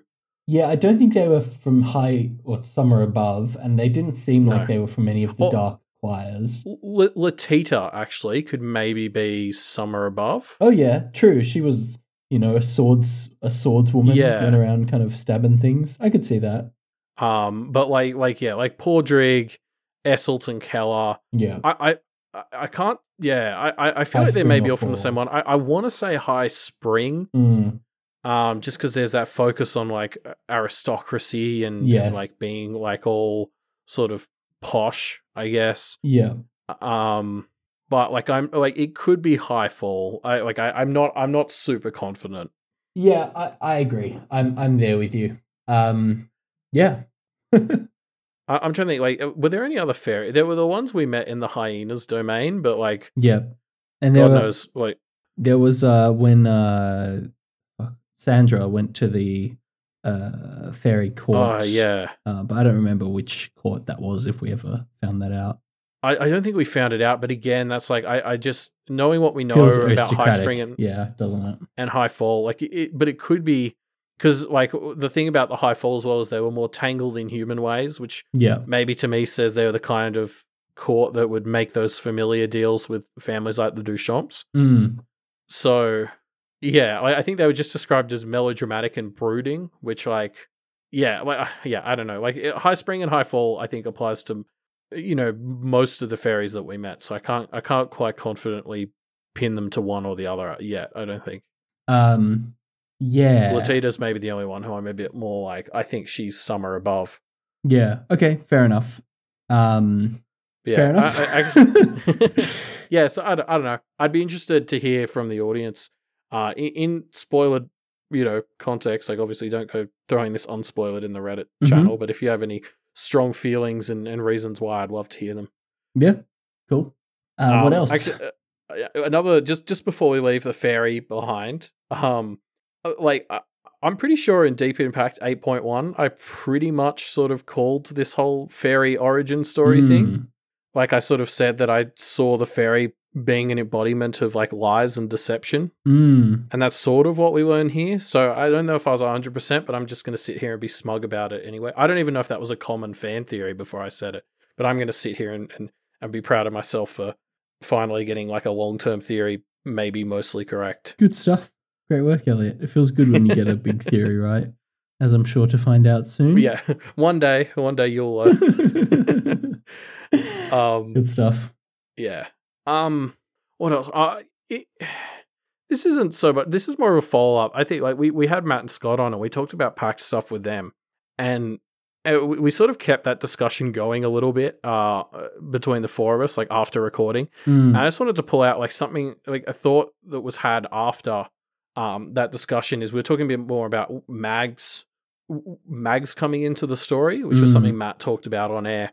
And like something that I'm so mad I didn't think about while we were having that conversation is this whole idea of I, I would actually love to see Mags in this story now because Impact and and well, yeah, Impact she was this sort of like you know plucky up and coming practitioner who you know had bad stuff happen to her and she got trapped. And but like you know she was always sort of the young upstart Mm. And this story's set like six years later. And so I think what's fun now is is we've got the three Kenneteers who are now kind of our like, you know, intrepid young up, upstarts. And Mags would, by comparison, be this like old, grizzled mid twenties practitioner who's maybe even perhaps a role model or a warning of the future, depending on how she's going. Like, so I could actually see Mags working in this story just because it would be such a different view on her to what we got in Pact. Like she's not she's not the young upstart anymore. Now she is the, the person they're looking to as the future vision who's grizzled and been worn down by the world. Mm. Yeah. Yeah, I could see that, especially if there's potentially uh going to be more encounters with fairy. She could be a you know a good uh you know warning sign of what not to do. I suppose. Yeah, yeah. Speaking as like a warning of what what you could become. Yeah. Like play around with fairy. Yeah. Um, one of the things I want to talk to talk about is the idea of the wolf, which as I was reading through this bonus bit that we covered, it really gave me very strong like blackfish vibes, like the the abyss blackfish that Blake and Green Eyes had encountered um, separately. I, I I don't know what it was. It just like the wolf had this concept of. It, I think it specifically the part that really jumped out to me was it seemed to have different forms depending on who you were, right? And you could even kind of Yeah. request that it didn't take, or that it took a more specific form uh, from your life, um, or that it didn't take a form. And and so I was kind of like, is that is it the same thing? Is it is this just a a, a common thread across these pocket dimensions or whatever you want to call them, or is it like, yeah, I don't know. Well, I think like that's why I'm so excited to get into these adjacent spaces because I think like my understanding at the moment of the of the the forest ribbon trail is that it's perhaps like further removed from reality Even than say was. like Yeah. the abyss. And my assumption is that like things get even more interpretive and symbolic the further you go. Mm, So there's maybe overlap, but like the wolf might be the, the sort of blackfish thing, but on another level. like one level deeper. Yeah. Yeah, yeah, maybe. Like I, I'm hesitant to even call things like levels in this because Sure. like that feels too numerical. Like uh, it's all in my mind. This is all just going to be spectrums, uh, like overlapping spectrums of reality. Like you could see the spirit world just being you moving to a place where the spiritual interpretation of objects is more literal. Uh, well, yeah, I don't know. I, like I still I, I haven't clicked together how Wildbow is forming the lists of what places there are and and I can't wait to try and put that puzzle together. Yeah. But like you know, like are the paths or wait, so the Ribbon Trail, like that fit to me feels like it takes so much of its form based on the person who goes there. It's almost like saying to me, it's so far removed from reality that it actually relies on the person visiting it to get form. Like you know, we sort of talked about impact, how humans were having so much of an impact on the world. And it, like what's what that's almost saying to me is like these planes are barely holding together, and it kind of relies on the person viewing it t- to take form. Yeah. I guess the more abstract it gets, the more I think that makes sense. Yeah, which is just like that's such a cool concept. I'm like, what the fuck else is out there then? Like this this ribbon trail is so fucking weird. It's probably like it probably is the beginner finder's path. Um Yeah. it just again calls into question why would anyone choose this as a as a specialist? yeah. Yeah. God. I don't know. That's pretty wild. so yeah, yeah, I don't know. I'm I, I really hope we get to dive into a lot more about these adjacent spaces because I really want to try and figure out the system Wildbow's using to decide what ones exist. Mm. like the forest ribbon trail i, I i'm just trying to think of like i- is there anything that maps to like you know the ideas of like spirit worlds and fairy courts um and you know even the abyss you could sort of draw connections to between them and like existing mythology like the abyss could sort of be various versions of hell or something um but the forest ribbon trail is that is that anything like you know if anyone has any connections because i've got to is like some sort of like you know, here in here in Australia, like the Indigenous Australians have like the, the concepts of like walkabouts and spirit journeys and stuff. Like, is it like a North American something to do with that? I, I don't know. Um, yeah, I don't know. Like it feels like it's yeah, I don't know. It's there's all these kind of floating around ideas. Obviously, there's a lot of North American imagery that we've seen. I don't think it's explicitly the same, but there's a like the idea of taking your kind of spirit guide along with you felt very evocative of that to me as well, right? But I, it doesn't feel Yeah. explicit enough to to put my finger on it yet. Yeah, yeah. It, it's almost kind of like maybe are these places formed out of ideas, and then it's like, so what's the process for an idea forming one of these other dimensions? You know, like maybe maybe that's maybe that's just all it is.